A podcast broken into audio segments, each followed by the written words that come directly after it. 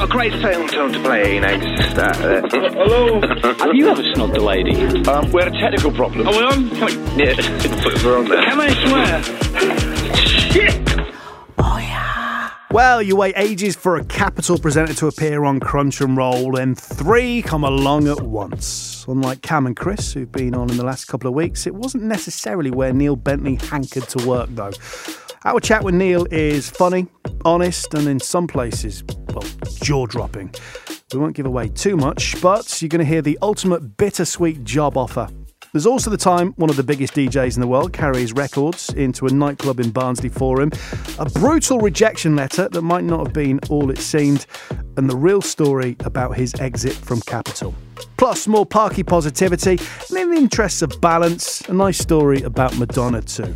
As usual, there's some strong language and adult content in this episode. Let's crunch and roll. Oh yeah. Neil, how are you?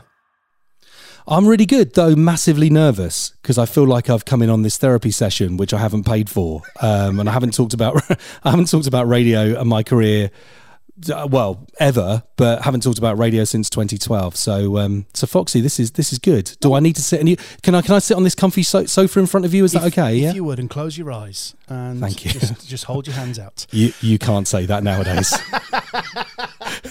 we could have done when do we that. first started, but not now. You're right. You're right.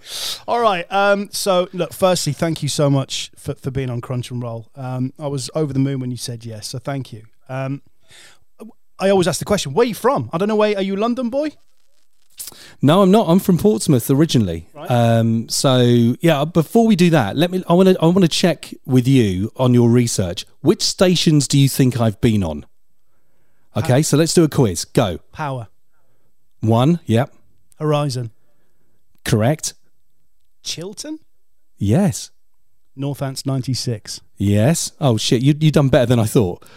B97, Yes. Hold on a minute. Yeah. TFM, Yes. Galaxy 105, Yes. Network, Capital, Yes. Yes. Heart, Yes. and then a bit on the Big City Network. Okay. Well, have you just read one of my LinkedIn posts or something? That's what you've done. That's what you've done. Um, I mean, that's it. Neil Bentley, thank you very much for being on Crunch and Roll. well, I, I, I literally because because obviously you, you're up in Hull. I thought you might only know me from being up there with my time with Galaxy, which I can't wait to talk about because um, if anything stands out in my career, that that is that is it for me. Um, but brilliant. I mean, I'm from Portsmouth originally, and I. Unlike a lot of people that you've had on Crunch and Roll before, where they talk about uh, having this real love for radio personalities. It wasn't that for me. I loved radio, sure. I had um, in my bedroom uh, a setup with a little FM transmitter that I pushed out to my neighbors and did some stuff. But it wasn't about personality and it wasn't about personalities. It was about music for me. I, I came from a point in my life where I was doing things like BMXing and breakdancing and all that sort of stuff that young kids did back then in the kind of mid 80s. And um, I was just completely entrenched in uh, rap, hip hop. I, you know, uh, Tribe Called Quest, De La Soul, just Run DMC, anything like that. I just absolutely loved. And from that, I'm watching uh, amazing DJs like Jazzy Jeff perform live. I wanted to be a DJ, and then it kind of fused a little bit into the radio, and that kind of that's where it kind of led me. So yeah, back in back in Portsmouth in my bedroom, that's what I was doing. And the the station that I was trying to get in Portsmouth to listen to that was outside of the region wasn't Capital, which everybody else was was, was kind of mentioning. wasn't you know wasn't Radio One that I listened to. It was Kiss and Kiss was the station that I wanted to to hear. Um, I wanted to hear dance music. I wanted to hear stuff that I couldn't hear anywhere else. But back in Portsmouth, the stations that kind of did it for me, very very young, before that time, when I kind of woke up and and listened to breakfast radio with my mum and dad, and as my dad was getting ready to go out on the building site, was Radio Victory, which was a, a massive iconic radio station on the south coast, and then it was Power FM and Power FM just it really caught me. It was the competitor of Radio 1 back in kind of 1988, 89, 90 and it was just a station that leapt from the dial for me. Um, I mean, I've got a cassette tape that I'm now showing to the video uh, camera in front of me, um, which is a Power FM More Music 103.2 uh, cassette tape, which has my first ever show on it from July 14th, 1991. So I ended up at Ocean Sound and Power FM because of school, really. Um, I went there on an internship because I couldn't get into the news. I wanted to go to the newspaper called The News in Portsmouth because Jason Donovan on Neighbours was a journalist. And I thought that was the coolest thing in the world. So I wanted to be at the news. I couldn't get in there, so they the next best thing I put on my list was Ocean FM and Ocean Sound. So I got over there, and I, I, as soon as I was in there as an intern at 15 years old, I absolutely fell in love with radio big time and with personalities. And that is where that's my station. Everybody has their station.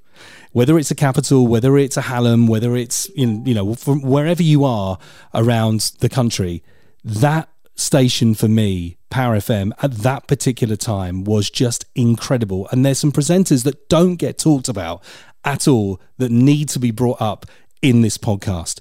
Pete Wardman. Pete Wardman, who I think works for the BBC nowadays, I think it might be in Leicester, and I think he's on the journalistic, he's on the news side of it. The most incredible breakfast show presenter. Chris Kelly, who was the afternoon show presenter, who was, I mean, the looks of a TV presenter, like just so cool, so yeah, effortlessly cool. Effortlessly cool. He did some work on Kiss in Manchester later on, but he was incredible. Adrian Lovett, who went on to be the CEO of Oxfam. Scott Mills, who was with me when I started my career at Power FM and Ocean Sound. Jeremy Clark, um, and a very young Howard Ritchie, who is the voice of Capital, who was there. His first show was an overnight show, and he came in to uh, take over from me when I did evenings. So it was just it was just this unbelievable place of incredible talent and.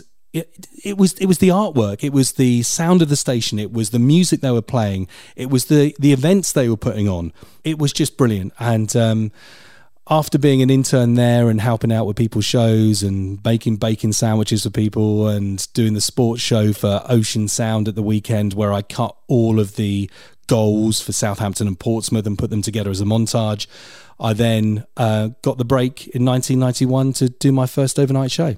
I think it's worth just highlighting that you were 16 years old, though, Neil.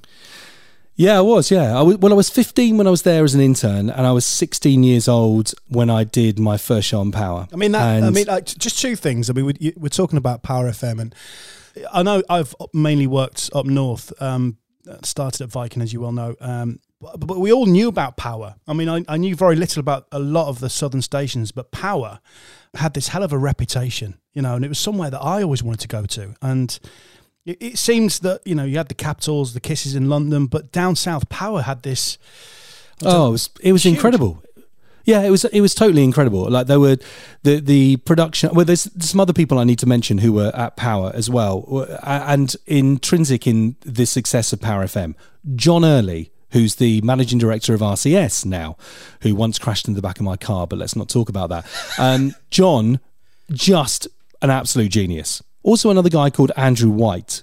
I don't know if you know Andrew White, but but Andrew White is just the most incredible producer who was later working with Capital, but he was there at the very early days of Power FM and, and Ocean Sound, and he was a person that crafted that sound as well and was a producer there. It was a very, very, very special place, and as you can see, me holding this um, this logo up of Power FM as well, it was very iconic in its visual branding as well as its sonic branding. It did a lot of uh, Roy Lichtenstein pop art stuff. It was like nothing else uh, that I'd ever seen or heard. And so I'm not surprised that it did make that kind of jump up north and people heard about it because, and I'm not talking about me on there, those people that I mentioned, Pete Waldman, Chris Kelly, Adrian Lovett, Bernie Simmons, uh, those people were just incredible. Andy Sheldon, who's now the head of, or was the head of the Home Shopping Network in the States. You know, you look where these people have gone on to, Scott Mills. I mean, you know, in, in my career, there's there's only a couple of people that I've worked with that have really gone to those dizzy heights. Scott, um, is second in that list. There is one person higher, but my God, you know, Scott, an absolute genius, lovely guy. Haven't seen him for years, but we were very good mates for many, many years. So it was, yeah, it was an iconic radio station that gave me the foundation to and the springboard to go on to the things that I achieved. But you you were 16 years old, and uh, am I right in thinking you're doing overnights and the late show? I mean, most 16 year olds are in bed by eight o'clock, Neil. Yeah. Um, so yeah, it was difficult. It, a lot of support from my family that allowed me to do that because I didn't drive, and I, you know, Power, F- Power FM was in Segensworth West. Well, it still is, and I was living in Portsmouth, so that was like a twenty-five minute drive away. So I had family members take me uh, to the radio station um, and pick me up in the morning. Now, what? I know, no, it's it's incredible. And then I, I left school. I started college, and I was at Highbury College, and Highbury College in Portsmouth was this place where, if you wanted to learn media and broadcasting, you would go to Highbury College.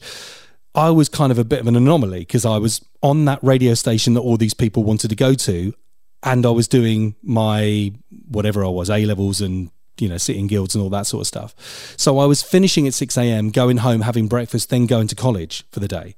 Yeah, it was a bit it was a bit crazy. You know, people say, "Oh my god, you know that wouldn't happen nowadays," but it was just it was just a brilliant thing to do. Of course, my college work suffered massively because I was like, well, I'm already there. So I just forget about doing the actual work uh, at college and doing the proper work uh, on the radio. It was, yeah, it was kind of 16, 17 while I was there, 16, 17, 18 that I left Portsmouth. And there was a reason, and it was a very iconic night that I I decided that it wasn't going to be Power FM for the rest of my days.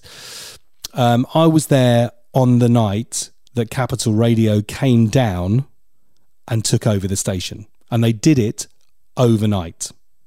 So they came down. Richard Park came down, who I'll talk about later. Never knew who he was, and you know, I'm a, I'm a 17 year old, 18 year old kid, not really understanding what Capital is, but just knowing that this group is coming down to swallow up Power FM and Ocean Sound. And do you know what? I, must thank myself for doing this. I knew at the time that a, a not very good, very young radio presenter that I had the chance to be on power at that age was not going to stay there. They were definitely going to bring some people in. So, Neil, you need to get some demo tapes out anywhere, everywhere, and try and get out of this place and keep your momentum going within radio. But I was there that fateful night that that, that kind of happened. So where next? So I sent some tapes out. It was because it was a weird one because, like you said, that people knew about Power FM. So when I was sending tapes out, because I kind of heard whispers things were happening, I was sending tapes out to places that were going, "Well, why would you want to leave Power FM for?" And I was getting these letters back from these PDs on stations. You know, I, I didn't really uh, know how big certain radio stations were because I was very much geolocated in my area. Um, but I was sending it out to Red Dragon and Galaxy over in Bristol. Um, again, if I wasn't driving there, my mum and dad would drive me up there. It wasn't until I sent a tape to the Chiltern Network but it wasn't it wasn't the Chiltern Network. It wasn't that tape. I, I think that did it. It was a guy called Clive Dickens who probably has been mentioned on your podcast before. Who weirdly I've never met in my entire life, but he was the person that was responsible for going.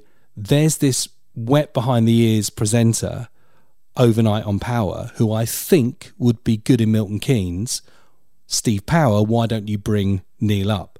Now, Steve Power's been mentioned before by lots of people on Crunch and Roll, and um, and Steve did that. And uh, so I was leaving home at 18. I drove to Milton Keynes, 127 miles away from my house, and um, set up in a flat and went to work at at Horizon Radio. And I was absolutely blessed to have an incredible selection of presenters and personalities and people around me at that time to have one of the best times of my life. And um, somebody I don't know if they have been uh, mentioned on Crunch and Roll, but you have to get them on. So when you ask me at the end, I'm sorry, I'm going to give this away now. I knew it. This is the person that you need to get on is Trevor Marshall. Now, Trevor Marshall is one of the nicest people ever. he took me under his wing. He was doing breakfast at Horizon with um, a, wonderful person called Helen Lee, who sadly passed away a few years ago. Who, you know, I've got pictures of us all together. We were the gang in Milton Keynes. It was just incredible. Trevor was just brilliant. You know, I've slept on his sofa many a nights, getting completely and utterly pissed, and it was just a rite of passage going up to, to Milton Keynes and going out with Trevor and just having a wonderful time. Emma Scott became a really good friend. David Ty um, David Francis, who's been uh, around uh, many different places, um, and and Paul Chantler as well. And I must say uh, that that I just remembered it now. Actually, after my first show on Horizon, went up to Paul Chantler's office, knocked on the door, and went, "Hi, was was that okay?" And all he said was, "I thought I hired someone that was a little bit faster than you." What does And he, I was like- what does he mean by that? Uh, I was like, fuck. Um, um, I think he probably, I don't know, I have no idea. Um, you know, Paul Chantler's a very good friend, um, and I'm sure he didn't mean anything by it, and it might have been a very bad day, but I was like, oh my God, that's just happened. Um, but obviously, I was there at Horizon at, at just a wonderful time for for that network as well. There was just some incredible presenters on there. Uh, the network itself, which I hadn't really heard of being down south, that Chiltern network, it was like this this really interesting network of radio stations that I it just didn't exist anywhere else. And then later on, uh, I did some shows on Chiltern. I did breakfast on Northants Radio, which Chris Brooks mentioned in uh, your other Crunch and Roll podcast. Where, to be honest, I think I was a little bit too young. I think I was like 20 or 21 doing a breakfast show, which I, I, I was never a breakfast show presenter anyway.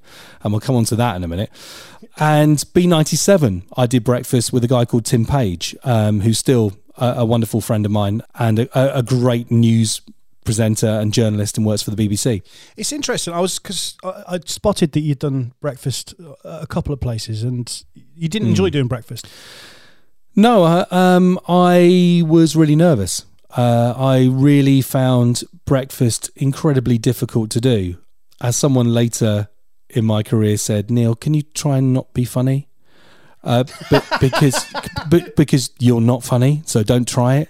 And um, I think that doing a breakfast show, you're you're kind of forced into trying to do comedic things of, which you're not uh, meant to do.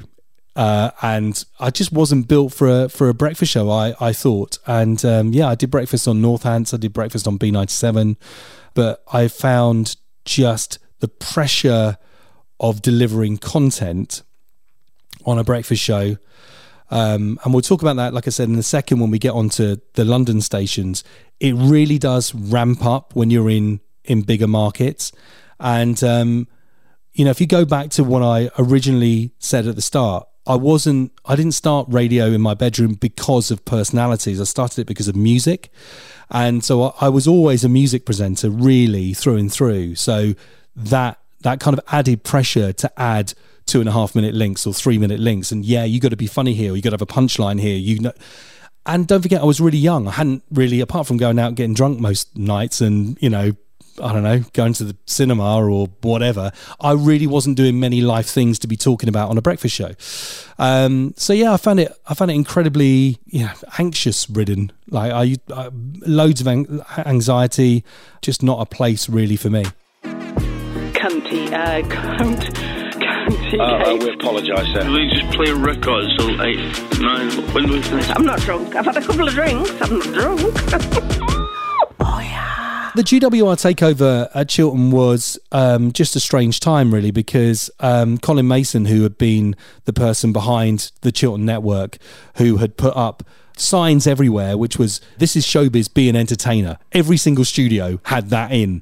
He was very larger than life. It was just a, a very odd time with GWR coming in. It was a time where there was lots of research because they loved their research. Um, and there were lots of different techniques being pushed the Bibles, the liner cards, all that sort of stuff. Where at the time, um, it did make people feel very uneasy of of where they were going to be or what they were going to do. I certainly didn't know where I was going to be. I certainly didn't think I was going to move from Northants Radio Breakfast to B97 Breakfast. I thought I was off. I thought that was the end of of me and in that time. You know, there were radio consultants coming in at that time. That was the first time I'd ever had the op- opportunity of sitting down with a radio consultant to talk about it. Oh yeah, Steve Wright was my boss at one point. I just remembered that because Steve Wright was uh, he'd taken a break from Radio Two. Oh no, Radio One. He'd come off of Radio One before he went to Radio Two, and GWR had him as a consultant boss for breakfast shows around the network. So Steve, yeah, Steve, we went for. I just remembered this. We went for McDonald's uh, breakfast with Steve Wright in Bedford. Me and Tim Page after one breakfast show once, and there's Steve smoking his massive cigar, eating a hash brown. You know that was a that was a funny time because obviously Steve Wright is an incredibly important creative personality within the radio industry. You know him coming to talk to Tim Page and Neil Bentley on a B97 breakfast show about what potentially we could do, and we really couldn't do that um, on that particular show, seemed a bit odd, but I guess it was good for morale. I'll tell you what was also kind of strange about those times is you would have to finish your show and then go out for multiple hours in a in a Black Thunder. Do you Yeah, know I was, I was at Yeah? FM, the Black. Th- well, I, I'm not going to knock them because I later went on to marry one of the Two Ten FM Black Thunders. You married a I married, car? I married the Rav Four. Beautiful beast. No, I, I married Leanne. My wife uh, was was one of the Black Thunders. So I'm not going to make too many comments, Neil. Well, but we had well, we didn't have a Black Thunder crew. so the, no, no, no. The Black the Black Thunder crew was Tim Page and Neil Bentley. So so Tim would drive the Black Thunder around Bedfordshire. We would go and give out some stickers. We would uh, mostly visit some people that Tim knew in the area to have uh, a cup of tea. So we we we kind of got out of it a lot. But that was part of our contract that we had to do those multiple hours after a breakfast show. All right. So next we move on to TFM in 1996. Y- yeah. So um, I, I mean, what a brave move. So you you're from down south. Yeah. Uh, you've you've done a few stations down south, and then suddenly, uh, I'm guessing back in '96, it was a phone call um, to say, "Do you want to come all the way up here?" Yeah, so David Ty, who was at the Chiltern Network with me, um, he gave me a call and said, "Look, I think there's a position coming up at TFM if you fancy it." Now, I was under that the, the GWR rule of that of that time, and you know what you hear about Bibles and liner cards and all all things like that, absolutely true. Do I think it's the wrong way to do it? Uh, if I had a business, I would want everyone singing off some sort of hymn sheet, so probably not. But at that time, it wasn't really where I wanted to be. So when David said, Look, I've just gone up to TFM, I think there's a, a possibility of another slot coming up. Do you want to come up? Should I put your name around? I was like, Absolutely, let, let's do this.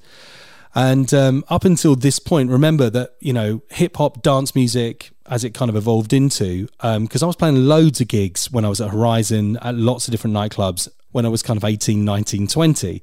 And that's where I cut my teeth in clubs. I wanted the ability to have dance music in my life on radio, and that was not going to happen under a GWR rule at the Chiltern Network. So I thought, well, maybe if I could get to TFM, there will be an, the, an option for that at some point.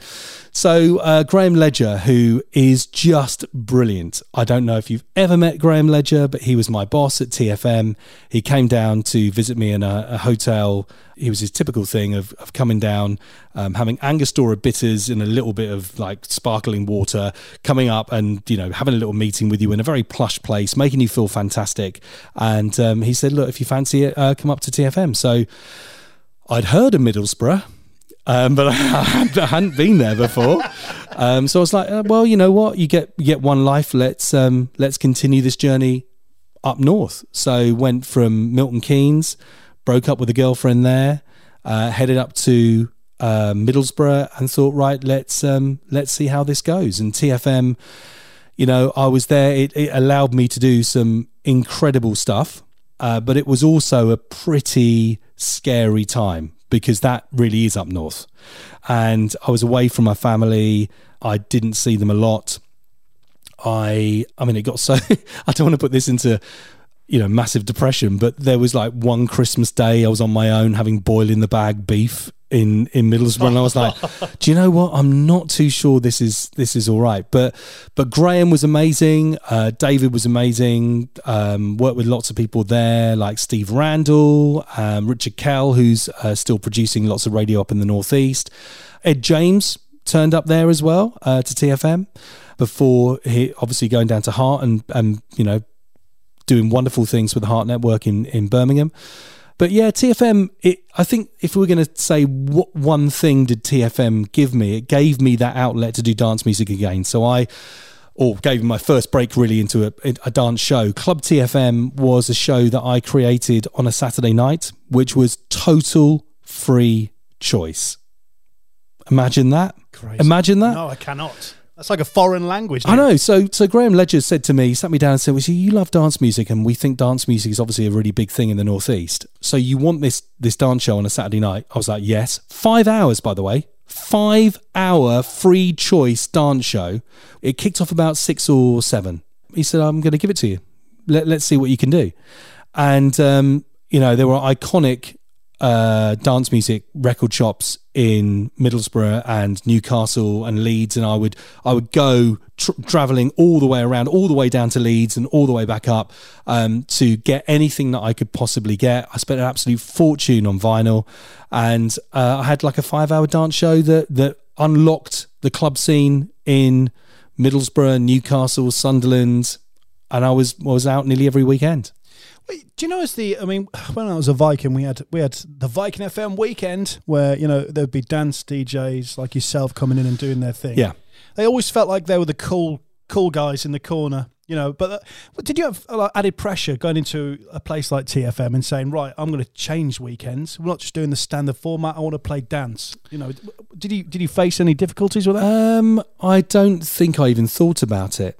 Um, no, I, ju- I was so kind of strong headed that I wanted to do that, and I don't. I mean, it, it's a it's a really good question because if I looked at myself now and said, well, actually, what did I know? You know, what did I know? How did I know what I was going to play was going to get ratings? Or I was just passionate about what I did, and I think I put that argument forward so well that they went, yeah, okay, I believe him. So I just went in and did it. It was just an incredible thing to be able to do. I recorded that show, I've just remembered, on videotape, by the way. So yeah, so I used to record the all the mixes and everything off vinyl onto videotape and then convert the videotapes to whatever system they had at TFM at the time uh, to play it off. Because some of the show was actually recorded with links over the top, and some of it was live. Because I wanted to play lots of clubs in that region. I wanted that to be the vehicle for me. Um, so at some point, I had to leave that studio to get out there to get on the road, um, and and that was it. Was just it was oh, I just loved it. Absolutely loved it. Just loved it. you probably put more effort into that. Show. And just going back to your anxiety doing breakfast, you know, the, the content thing. But you put twice as much work into those dance shows than any breakfast shows done across the Oh country. yeah, ever. yeah, yeah. But th- I didn't have to speak. You know, Okay, okay, fair yeah, I, I mean, it wasn't about me. It was just about putting the right music together and, and mixing the right music together. I could do that. That wasn't a, that wasn't a challenge. Um, that was just really exciting. I was passionate about it. I didn't have to be funny. I could just. I mean, you know, there is only one God within dance music radio forever, and that's Pete Tong. And I listen to the Essential Selection uh, essentially every single week. Um, it was just incredible. But yeah, I, d- I did put a lot of effort, time and effort into that show. And I put ti a lot of time and effort into trying to build that Club TFM brand at that time. I created uh, the Club TFM tour, which around, went around the Northeast.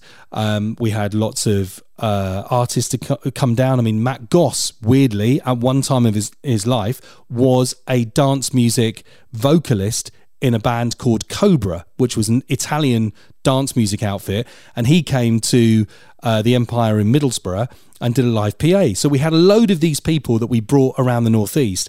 And it was just, yeah, that that's one of my favorite times uh, creating that show, and that led me on to the the other bigger dance things that I did in my life. What's your favourite dance tune of all time, Neil? Oh, I'm desperate to ask you. Um, very difficult. I don't know. You know, Master at Work to be in love, possibly. Yeah, that that changes on a literally an hour by hour basis. Um, very very difficult. I just I, I felt that I only have an hour of your life, and I had to ask that question Yeah, at some yeah, point. yeah. I, I I would also like to tell you mine and see what your reaction yeah, is. go on. Please don't Tall Paul, Tall Paul rock the house. Yeah, good. Nice. Okay, good. Nice. I've got the Neil Bentley. Well, Guarantee. yeah, yeah, nice. So when I was at TFM, um, I got the option to go down to GWR Bristol breakfast. So uh, Dirk Anthony and Vaughan Hobbs at the time uh, phoned me up and said, "Look, we we see what you're doing up up there at TFM. We want you to come down and do this." Now James Cannon was moving from GWR to Capital in London. So this was a big opportunity for me. James Cannon was a complete god when it came to GWR breakfast in the Bristol area. Um, so this was the opportunity of taking over a very large uh, breakfast show that was outside of London, but very large. So I got on this train from Middlesbrough to Bristol, probably changed somewhere. I don't even know. It was such a long train journey that I had to drink as much red wine as I possibly could. When I got off the train to meet Dirk Anthony and Vaughan Hobbs at the end, I must have had red teeth and red lips. Um, but I held it together. Anyway, I, I was asked to go down there to do a breakfast show.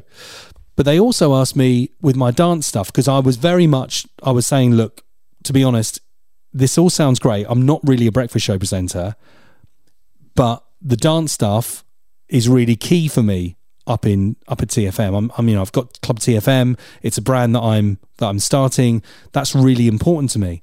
And they were like, "Well, what about a a dance show on GWR network?" And I was like, "Sorry, what?" So you would like you would like a house show, you would like a dance show. We could make that happen. And I was like, okay. Now, when you when you talk to anybody about GWR, you know, the first thing that doesn't come to mind is dance. Um, so when we we talking probably 1997, this was just before I I went to Galaxy, so late 97, just coming into 98 maybe.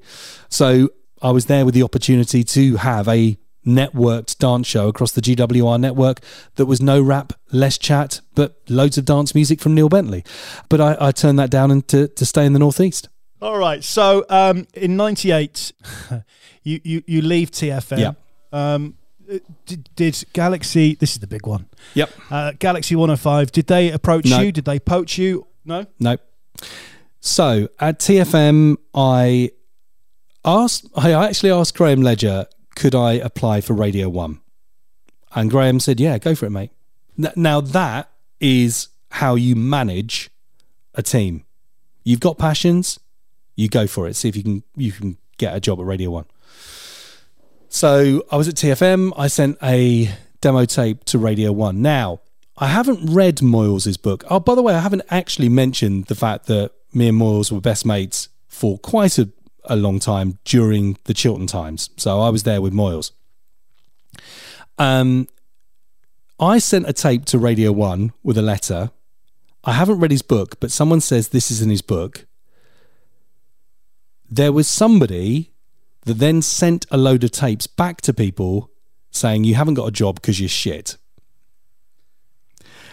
I think, I think he had something to do with it. Um, but yeah, can you imagine? I think I've got the letter somewhere. I get this, I get this letter back from Radio One, which basically says, "No, you're rubbish, mate." You know, you, well, the actual word was shit, um, and I'm looking at it going, "Oh my god, this is terrible." To be honest, that wasn't the worst rejection letter that I had because no, what could be worse no, than when it was shit?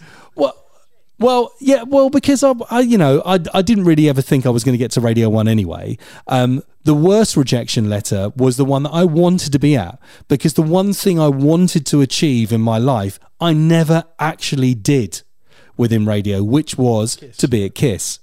And you know, uh, when I was at TFM, uh, Lorna, who was the head of Kiss in London, w- was coming around what it was under EMAP, and she was coming up to TFM. Mate, I took my Technics decks into TFM that day. I put them behind. Yeah, yeah. And when I knew Lorna was coming around to tour the station, I I faked recording a show just so I could show that I was mixing in there, so she would potentially know who I was.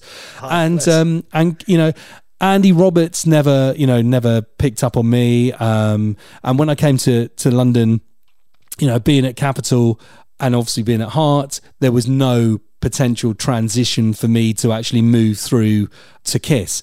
Um, you know, one of my friends did actually make the other move.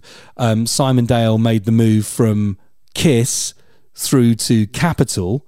So he actually did what I wanted to achieve. But yeah, that that rejection letter or many rejection letters from Kiss, which was basically piss off Neil, you're never coming to Kiss.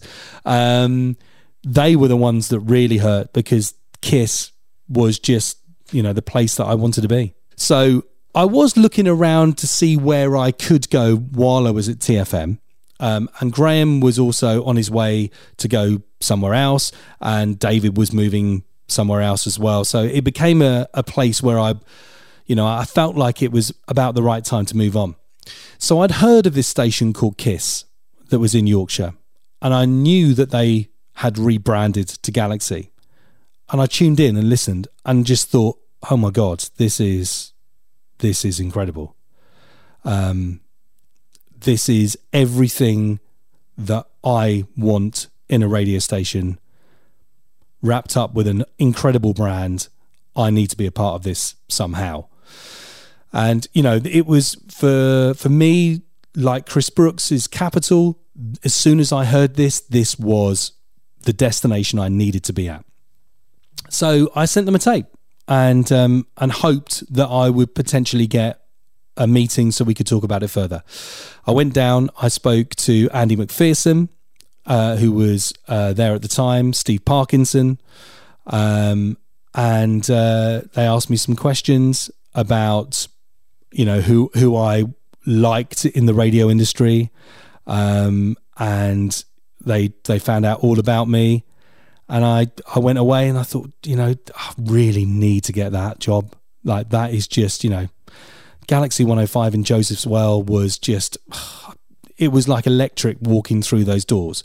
God, I wore some hideous clothes. They probably could have they could have like chucked me out just for the jacket I was wearing. But um, they took a chance and um, that's how I got the job. I applied for it. There were, there were well, there was no job going. I just said, look, I want to do it, and um, there was a couple of people that were going to move that were kind of ex Kiss people that didn't kind of fit the station right, and um, I ended up coming in, and wow, uh, completely changed my life. Played every club there is going in a, a two and a half hour radius of of Leeds met some incredible people, worked with, again, uh, a bunch of super talented people. Um, I worked with uh, Anthony and Jojo, obviously Hursty, uh, Adil Ray, Alex Pepper, Lucio. Uh, I met my wife there, Saffron. You know, I had some really big life moments at Galaxy. I mean, it was just anything you hear about Galaxy uh, of those times was absolutely 100% true. It was an incredible place to be. It had an energy that I've never felt anywhere else. And I got lucky to go to 95.8 Capital FM. And that was nowhere near as good as Galaxy 105. It was the most incredible station. Um, we could get away with a lot. We got lots of opportunities. We did Oh man, we did uh, Ibiza, Galaxy in Ibiza every year. We did uh, the Miami Winter Music Conference. That was because Amazing. we kind of we we sat down and I said, "Do you know what? We should go to Miami." And they went, "Yeah, right then." I was like, "What the hell?" And we went we went to Miami. Uh, we did shows out in Miami. I you know you can hear my passion for dance music. I've got you know massive producers in, in dance music. They're the ones that I did idol, idolize. David Morales was one of the biggest people I could ever imagine ever knowing, ever working with. I ended up exec producing his show. Um, David Morales joined Galaxy. Um, it was just the most wonderful time. In fact, David Morales carried my record bags to Pharaohs in Barnsley. now, that that now that is a story which I mean I can't even make it up every time David Morales came over and he did his show from Leeds, or we did a live OB, I would be there and exec producing that, as well as doing the links on the show or whatever. Um, I get this call on the XD one, I don't know, Friday night, and it's like, hey, and I'm like, um, hi, who's that? Hey Neil, it's David. I'm like, oh, David, hi, how you doing? I'm like, Jesus Christ, David Morales calling me up on the XD. Hey Neil, you always. You, this is a terrible uh, impression, by the way, but hey Neil, you always support me. What are you doing this weekend? I'm like, oh Jesus, I've got to tell him I'm playing a, an Egyptian themed club in Barnsley. to to one to one of the world's biggest DJs. Um, yeah, David, I'm I'm playing Pharaohs in Barnsley. I'm coming to support you. So I picked him up at uh, his hotel the next day when he flew in. He came down to Barnsley. He took the record bags out of my car. He walked up the street towards Pharaohs. Word had got out that David Morales was in Barnsley. I've never had a queue like it for a Neil Bentley gig. Trust me. And there was this queue down down the street, and and I was like, oh my god. He came in. He introduced me on you know, and we and we became friends for a few years after that as well. And it was they were the sort of opportunities that Galaxy just unlocked for me. Just incredible moments. I mean, I know that you were in obviously the region when when Galaxy 105 was there. If you've got any questions you want to ask me ask me about Galaxy 105, I'll give you the straight answer right now. Well, there's a there's a couple of things that I'd like to touch on. Yeah. So, um, I mean, you interviewed some big names. Um, you interviewed Madonna. yeah. On Galaxy. Yeah. Now we, we chat to Cam Kelly, who was doing um, the network show across GWR. Yeah. He had the opportunity to to interview Madonna. It didn't go very well. What was she like with you? Yeah, she was amazing. Um, I did hear that interview with Cam, and that sounded awful. Um, what Cam and Sally had to go through there. So I was doing a, a network interview for Galaxy, and it was the American Life album from Madonna and it was at the Dorchester in London. Again, you know, I, I, hadn't really been down to London or anything. I was at Galaxy. They, you know, sent me down first class, all that sort of stuff. So it was just incredible. And I was sat in a a room full of incredible people. Margarita Taylor was in there again before I was coming down to Capital. I kind of knew of her, but she was sat there. There were other incredible people around. Steve Wright was in the room. I was like, you know, th- we're going to interview Madonna here. I don't know how this is going to go. We were told no autographs. Um, we were told uh, just do your questions and get out. And I was stood outside the door and um, they opened the door and let me in. And as I was going in, Steve Wright was backing out, right? And Steve was like, oh, could you sign this? And I was like, oh, okay, right. And I just went, I don't know who he is as he walked out. Right, I thought I thought, I thought I'd be really cool. Like, um, so I walked over. She was um, she was incredible. She was she was charming. She was. Uh, there was an aura around Madonna like I've never experienced with any celebrity at all. And I wasn't really a massive Madonna fan, to be honest. It, it was incredible, but I completely fucked it up. So, one, the interview never went out, not because I fucked it up, because whoever was recording the interviews for the whole day didn't record any of the interviews correctly. My God. So if you go back to that time, because Steve Wright was meant to put it on his show as well, that didn't go out. So all of the records were were just chucked away. But I said to her, I said, um, so what do you do? Like you've got so much money, you know, what what do you do with with your money? I don't know why I'm asking that. I don't know. And she was like, well, you know, I like art and stuff. And I said, oh, cool, right, excellent. Um, I, and this was when I was 30. So I went, cool. I just bought a BMX for no reason whatsoever, right? I just was like, and I'm now looking at her and she's, she's like, BM what? And I'm like, um, I just bought a BMX. It's a Haro freestyler. Always wanted one. Just got it at 30 all right then, thanks ever so much. And I start walking out, and then I went, and, and then I went just before I closed the door, and I breakdanced too, and closed the door, and I'm like, what the. F- what the fuck have you just done? Um, but I, you know, she was laughing. She was she was charming. Like I said, she I didn't have the the same experience as Cam and Sally did, but I suppose you catch somebody on a different day and they're a different person. So it it was an incredible experience.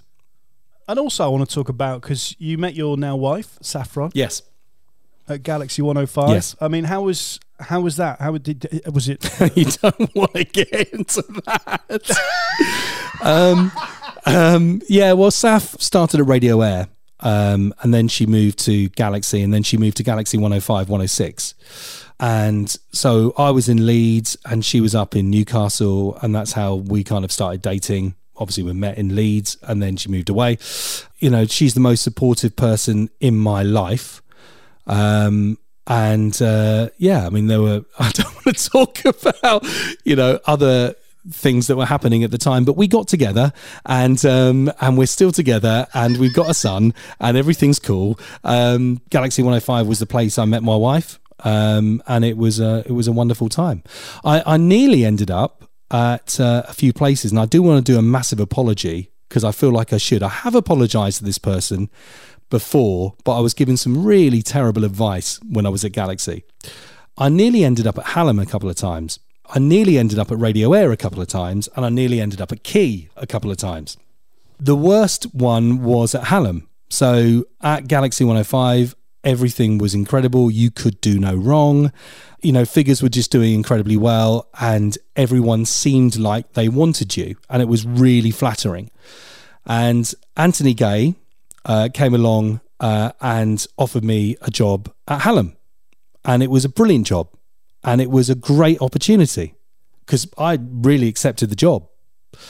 Um, and told some people about it over at Galaxy. They told me to turn my mobile off and uh, just forget about what happened and whatever you want, you can stay.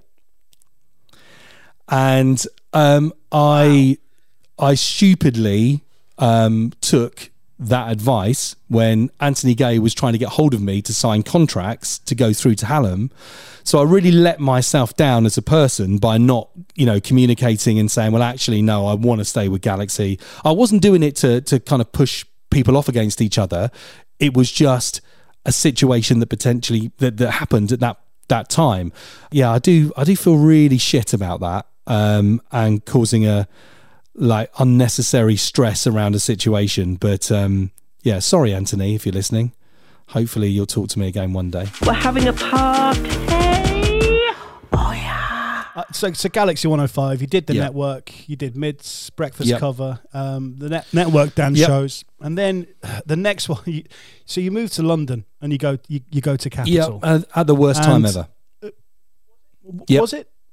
Yeah, absolutely. Why is that? Um, so I remember being in the car and phoning my mum. So my, my dad died in 2001. Um, and, you know, he never really got to see the kind of fruits of the, of, of my, or his labor of putting in the time and the work of when I was like kind of 15, 16, 17 years old. And, um, you know, I'd been so far away from home, from Portsmouth, all my career it was a time that I just wanted to get nearer nearer home. And um, Keith Pringle, who was down at Capital, gave me the opportunity to come down to be the first presenter outside of the Capital Group to be straight in on daytimes. I think within with, with, within 17 years or something like that, which was incredible. Um, so I was offered the afternoon show one till four on Capital in 2003.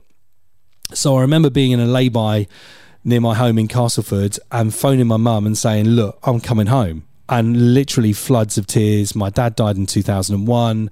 You know, this was an opportunity of of going down and you know showing my mum what I could do again because she couldn't listen to the stuff I was doing up north, uh, and being and being there to take care of her. So uh, got this opportunity to go down to to Capital. Don't forget, I am. It's a wrench to move away from Galaxy because Galaxy is so great.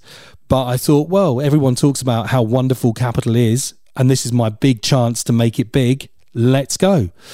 So I went down there at a time where I don't think Capital really knew what it was doing. And I think Chris touched on this in the last Crunch and Roll. There were many different things that were happening at Capital at the time. Heart was coming online um, in London, and that was doing incredibly well. It was it was a good kind of first six months, but confusing for me. It was Leicester Square. It was the big bright lights of London. It was living in a flat that cost me seventeen hundred pounds a month um, back in two thousand three. So two. It was a two bedroom flat. It was bloody tiny. I mean, it, it was just absolutely ridiculous. But it was a, you know, it was a wonderful salary. It was a wonderful opportunity. It was a wonderful job. So I had to take it. But it was just confusing. It was, I didn't know really who I was on that station because it wasn't a dance music station. Um, it was a, it- you know, it was a top 40 hit music station at that time. And then it went through a couple of, you know, situations like the, the takeover by GCAP was the first one and the one where, you know, I was let go. Um, so I've been down there for two years. I was there when I turned up at the back end of Chris Tarrant coming off breakfast. It was incredible to meet these people. You know, Tarrant and Foxy, James Cannon was on before me. By the way, I was meant to take over James Cannon's show when he left GWR in Bristol. When I was at TFM, I got that offer from uh, Dirk and Steve and and turned it down because I wanted to stay at TFM. And then GWR or GCAP then take over Capital, and um, and I'm kind of let go in a pretty shitty way. Um, so that time at Capital was a, a bit of a funny time. Met some wonderful people, wonderful people in that building as well. Courtney, who's the security guard, um, who's at the, the the front of, of Capital, is just a, an institution. Royston, who's been there forever and incredible. Um, everyone that works behind the scenes within Capital. Um, but it just didn't. I don't know. I it just didn't fit with me completely over my time. But did some wonderful things that I would have never got the opportunity to do, like bid against Rod Stewart in an auction, um, stupidly. Um, You've got to tell us about that. Go I on, got Neil. well, it was Help a London Child. Lots of events for Help a London Child, and you, as a presenter, went down there to help out. And um, and there was this one particular one at Dover Street Restaurant and Jazz Bar. Neil Fox and I were hosting it, and there were these auction lots that came in. By the way, this was before my first paycheck. So I had no I had no money at all, right? I just come down from Leeds, moved everything down there. I literally had no money. But you kind of get caught up in this fact that you think you're potentially a celebrity because you're on Capital. Yeah, this I was getting married well, in a couple of years, and I thought, "Do you know what? This this auction lot that's coming through would be perfect for Saf's wedding dress. And it was like a Chanel dress or something. And it was and oh yeah, and it was a it was a a prize, an auction prize that had sorry, I've just remembered it. Um, it had a picture with the cheeky girls, right? As as a, as a part of this auction lot, right? I know it sounds a bit of a weird one, but so I'm there doing this auction, and Rod Stewart's betting. And I heard you, uh, you know, when he did the Chris Brooks one, talking about um, George Michael at the end, uh, out in the in the airlock. This was the crazy thing about Capital. You just met loads of these amazing people that were just around. So, you know, Rod Stewart's bidding and it's not going very far. So I'm like, ah, fuck it. I might as well just give this a bit of a go. You know, I'm Neil Bentley for Christ's sake at Capital. I've got loads of money or none. Um, so I'm like, yeah, up me next. And Foxy's looking at me going, well, you're bidding. Yeah, Neil Bentley's in. And I'm like, shit. So we. So we then start bidding, bid, bid, bid, bid, bid. He pulls out. I'm left on my yeah, yeah, yeah. I'm left on my own, thinking surely Rod Stewart's going to come back in now, and no. Um, so unfortunately, I won this really, really expensive auction lot um, at Help a London Child uh, auction, which I really shouldn't have done. But you know that that was the thing. You know, it it wasn't all bad at Capital, far from it, but it was just a very odd time because it wasn't it wasn't the capital that it is now, which is very focused and uh, it knows exactly what it's doing and really big. Uh, It was the capital that was kind of in the middle of the end of the Chris Tarrant days and the this you know before the global days kicked in. So it was difficult. There are a couple of things I want to talk about, um, and, and just tell me to piss off, Neil, if you don't want to talk about them. But why, why were you let go? I don't know. Um, so I just interjected with the story that I turned down GWR breakfast in Bristol. Um, I don't think it had anything to do with that at all. I don't know. I had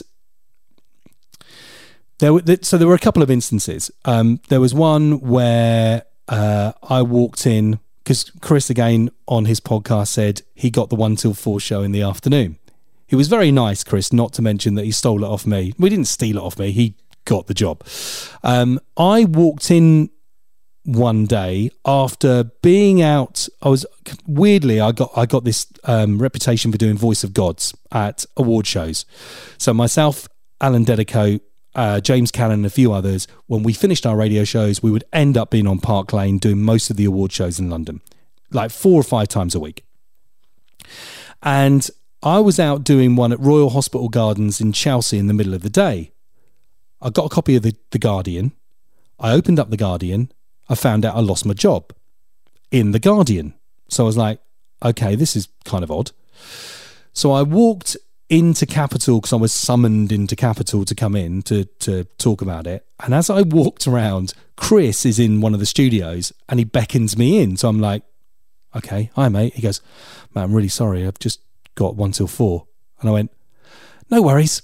And I just walked out and walked into this meeting. No, no, no, no. And Chris and I are great mates. It, it, it doesn't matter. It's, you know, it's one of those things. And I walked into this meeting where they said, look, you're, you're going to be coming off a one till four. We're going to put you on this, that, and the other. So that was the first kind of uh, demotion that I got. And then the second, I was just summoned to Steve Orchard's office, who, you know, had come in with GCAP at the time. And uh, I went up there and they just went, well, that's it, Neil. And the hilarious thing about that is, I came down from that and I was asked to do some bank holiday cover. Literally, literally straight from that meeting. And Neil, is it okay if you can cover this one and this one on bank holiday? And I went, fuck off. No way. No, no, no. Listen, listen. And I walked, I walked out and I never went back into Capital. Right. That would, that was it. I was like, this is, I'm not having this. And um, I lost my house. No. Yep. This was 2006. I lost my house. Um, it was the year I was getting married. Um, so, yeah, it was absolutely fucking devastating for me. Absolutely devastating. Now, the interesting thing with this is A, I don't, I don't know why I was let go. Probably just, it was just a situation of we are coming in, it's our train set, we're going to play with it. This is who we want here, there, and everywhere. And that's fine. You know, that's business. But I then get a phone call from a guy called Richard Park, who I've never met, though been in the same kind of station as when I was 17, 18 years old when they took over power. And that phone call was like, well, it wasn't wasn't from him, it was from his PA. And she said, Look, um, do you mind coming in to have a, a word with Richard if that's okay? And I'm like, What? And this was like, you know, not too long after I'd been let go from from Capital. Um, you know, maybe maybe a couple of weeks, maybe maybe a month. So Richard was over at Magic at the time, and I went over to see Richard, and um, his question was exactly the question that you've just asked me. What went on there then, Neil? And I was like, I've never met Richard before. And I said, I, I don't know. I don't know. I just haven't got a job. And he was like, right, okay. He asked me to go and do uh, a demo in the Magic Studio. Um, and he also said, don't worry, Neil, everything will be all right. And, th- you know, when you hear stories of Richard, you obviously hear those stories of, you know, red cards, yellow cards, all this sort of stuff. Um, he's an incredibly passionate person to do with radio, but he's also a pretty compassionate person. At that, at that, particular time, I was like, you know, I've never met this guy before, and he's showing me some empathy on on a on a situation that's just happened to me because I was literally just dumped out after two years. Couldn't not long enough for me to make a name myself uh, for myself. Um, you know, no house, n- n- don't know where to go, uh, got to get married. You know, oh my god, you know, what do I do? So after Richard had contacted me um, Saf was already doing some cover shows over at Heart. So she'd been on Capital Disney before that while I was at Capital, um, and she had gone to do some cover shows at Heart. Um, London really didn't work out massively well for Saf, even though she was uh, touted in the Radio Times as the next Jo Whiley to be coming down from from Galaxy 105, 106 down to, to London. And um, I mean, I can't believe this is, I'm going to actually say this, but when I was obviously dumped out of Capital. A month or so had gone by, and they had pulled Saf in. and they pulled. And I don't know if you've ever heard of this happen within the radio industry before to a married couple, newly married couple. But they basically sat Saf, Saf down and said, um, Saf, I'm just going to let you know that um, we haven't got any more work for you, but we're replacing you with your new husband. Jesus Christ. Oh my and God. uh, yeah, so that was a situation that we yeah had to deal with at that time, um, and had to take it because one of us had to work to be able to pay for the bills to be able to get you know where we're going. Oh um, so you, Neil, that that's that story's on a par with Chris Brooks being in a cult. yeah, yeah, yeah. By the way, I He's blown me by the way. I didn't even know that he was in a cult, um, and I've known him for a long time. Um, but yeah, that, so that was that was a, a situation that we had to deal with at the time that nobody else knew about. That you know, Saf got dumped out of of London radio to be replaced by me. I mean, incredibly difficult uh, to handle. So I ended up going over to Heart and doing those cover shows first, and this was before Richard Park, before Global uh, had come into to that building, and um, we had some good Rajars for some cover stuff that I was doing, but I was told, unfortunately, Neil, there's no cover for you anymore, or there's no shows for you, so you're off as well. So, so both of us have effectively gone. Um, but Richard had just turned up at Heart at that point, and there was a Rajar meeting, and um, he congratulated me on Rajar results in the meeting that I wasn't at because I wasn't around.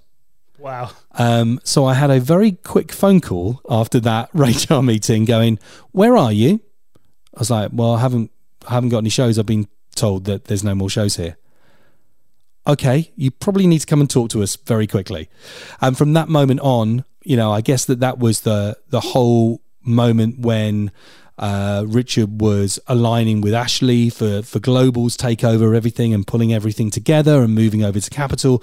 And I got the chance to walk back into Leicester Square, which I'd been dumped out of in 2006, which I never thought would ever happen ever again. Uh, to see the people, to see Courtney on reception, uh, on the security, to see Imran and everybody um, uh, on reception, to see Royston, to see all those people, and they were just looking at me, going, "Welcome back." And I was like, "Hi, I'm on a different floor now, but but I'm back." Um, and I came in to do some some Heart stuff, and then I got drive time um, when Emma B left, um, and did drive time on Heart for I think it was about five or six years, um, and that's kind of when it ended properly in 2012. But this was, you know, that that was just a mad time, just a totally mad time, and Richard Park was, you know, integral in me being back into radio again at such a high level. Without his input, I wouldn't have been. Is this going out or is it just in our headphones? The hamster's fine. It was a technical problem. You heard something on air you shouldn't have done. Oh, yeah. You then do some work for the Big City Yeah. Network for a year. Yeah. Um, and now you're no longer on the radio. No. How, how does that feel? Do, do because I mean you've you've achieved so much. Um, you've been through a lot. I think more so than a lot of presenters Um, have. yeah, I mean, uh, it was funny because when I knew I was doing this with you, Saf and I have talked about it. Um, and she went, one, don't look like a prick. I was like, okay, I'll try not to. Um, two, don't sound bitter, and I'm not. Um, there were just there were just there, there's some things I'm I'm not saying and people I haven't named. Um, we were meant to record this a few weeks ago. Thank God we didn't, um, because my head was in a completely different space. So I've chilled out slightly about it. I d- you know I don't want it to sound bitter at all. My my career was was brilliant. I had a fantastic time. I got the the opportunity to do many different things. Um, but there were just a couple of things through it that, yeah, only a couple of things that were, were difficult to deal with. So don't make it, like, I don't want to make it sound like it, you know, I was massively hard done by or, or, you know, this, that happened. And, you know, I'm not digging holes. I was on the radio, you know, for God's sake. And it was a brilliant opportunity to be creative and to be in an industry that I absolutely loved. But uh, yeah, I, I- you know, I, I weirdly don't miss it. Nothing about it. Um, I miss dance music a lot. Well, I don't miss it because I still have it here. You know, in my studio here, I've got decks over there.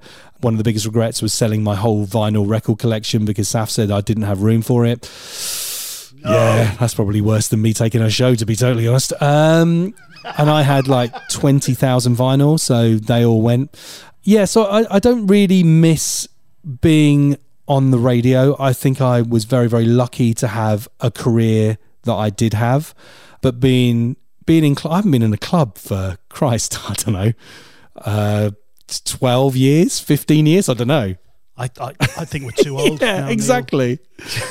We're too old. Yeah, but I, you know, I, I just I, I wondered what's your proudest achievement? Because I mean it's a hell of a, a CV, a hell of a career. What's your proudest achievement? Um, yeah, that's a difficult one. Uh, I think everything that everything that I personally achieved at Galaxy, it was the only ever ever, ever place that I got a Rajar bonus, and it actually paid off.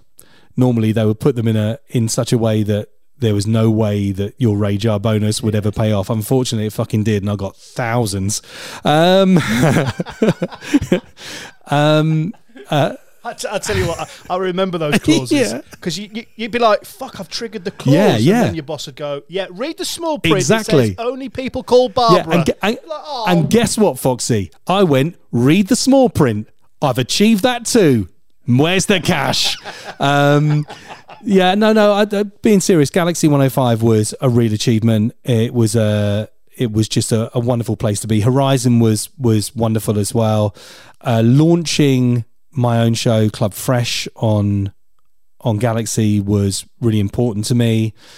I, I don't know. I, th- I think just having the ability to be in a career for 20 something years and to be able to see that out and to leave on my terms because noticed you didn't ask me why I left in 2012. why did you leave in 2012? Um, because I mean, I was doing breakfast cover as well as drive on Heart. Again, I wasn't a bre- breakfast show presenter, and I was massively scared about certainly filling in the shoes of Jamie Theakston and being with Emma Bunton and whoever else was on breakfast at the time, Alesha Dixon or Gino D'Acampo or whoever I had to do it with. It was it was a time where I felt myself uh, feeling like I was going in one direction or being led in one direction and wasn't actually going to be going in that direction. And I was pretty sure that I wasn't going to be going in that direction. Um, and I was proved right that I wasn't going to be going in that direction. So I decided to say, enough's enough. A couple of weeks ago, you would have got the whole story on this, but I actually made the decision myself to say, do you know what? I can't do this. You know, this is no more. I don't want to be treated in the way that I was, I felt like I was at that point anymore. Went and had a bit of a chat with Richard, um, who was brilliant because at the same time, my my son was diagnosed with autism.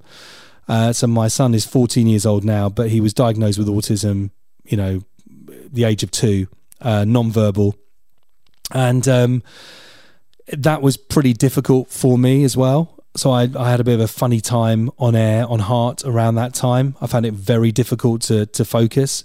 Um, so it kind of felt a little overwhelming and also a little bit misled in places that I just said, do you know what? Actually, I think this is probably it. Let's wrap this up. So I got the opportunity to to walk away from it and not be told that's it. You have no more radio in you anymore. See you later. So that felt really, you know, uh, a proud moment, a difficult moment, really, really difficult. But yeah, that's that's what I did, and I, and I thought it would be easier. Well, I'm just going to go and run my own company. That'll be easy, won't it? Fucking hell. nope. Well, let's let's just finish on what you're doing now. Tell tell because you, so you're you've got a digital creative agency, haven't you?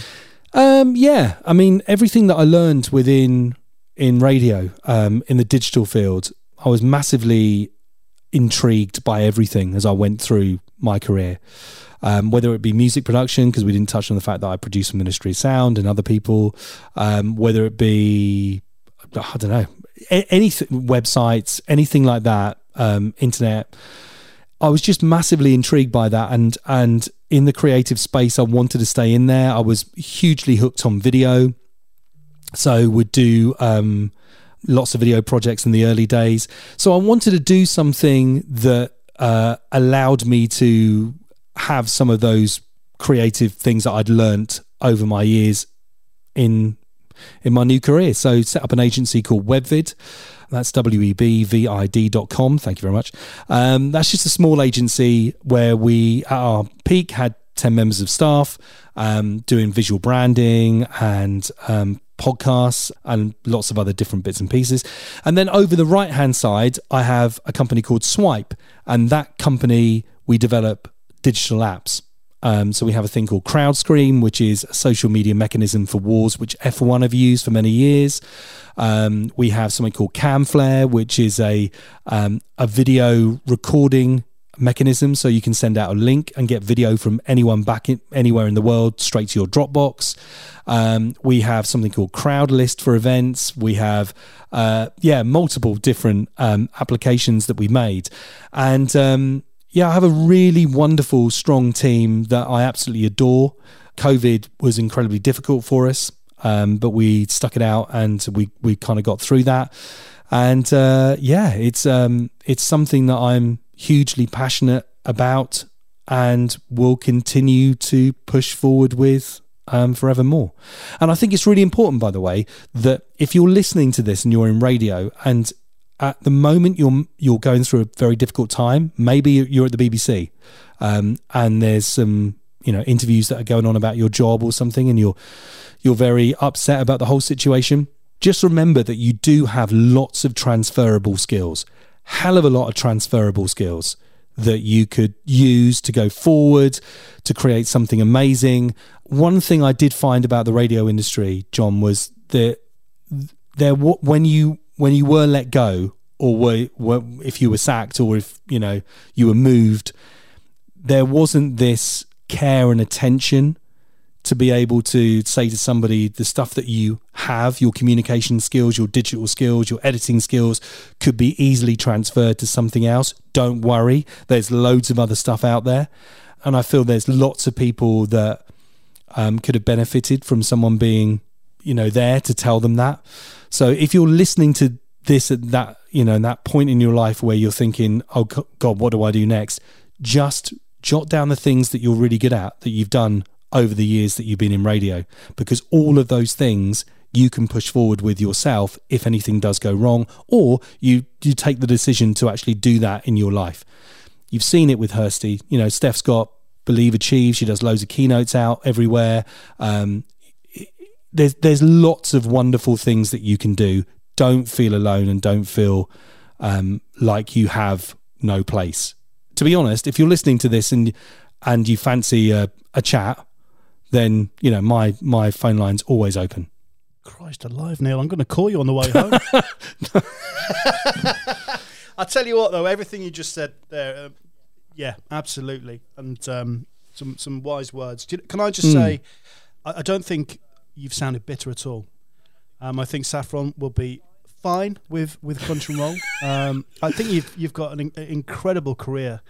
Um, I, I, always just remember you being the dance guy, the dance guru. Do you know what I mean? You you were Mr. Dance, and uh, I admire that. And um, thank you so much for being on Crunch and Roll. I, it's been a real honour. I'm just you know excited to be on here and be able to to talk about a couple of things, including Galaxy and, and Capital that um, that you find interesting. Hopefully, somebody else will too. Thanks, John. I, I know you've done voiceover work, but as you well know by now, um, you've done a lot of voiceover stuff. So, as always, can you take us away with the end credits? Yeah. So, weirdly, in voiceovers, by the way, John, um, I've become the infomercial uh, person. So uh, all the shit infomercials that you hear on TV are normally me from CD collections all the way through to tables on legs. Um, it's me. So um, shall I do this in the style of an infomercial or not? Yes, okay. oh no! Do you know what? Scrap that. Okay. I want Neil Bentley, Galaxy 105. Oh, do you? okay. Yeah.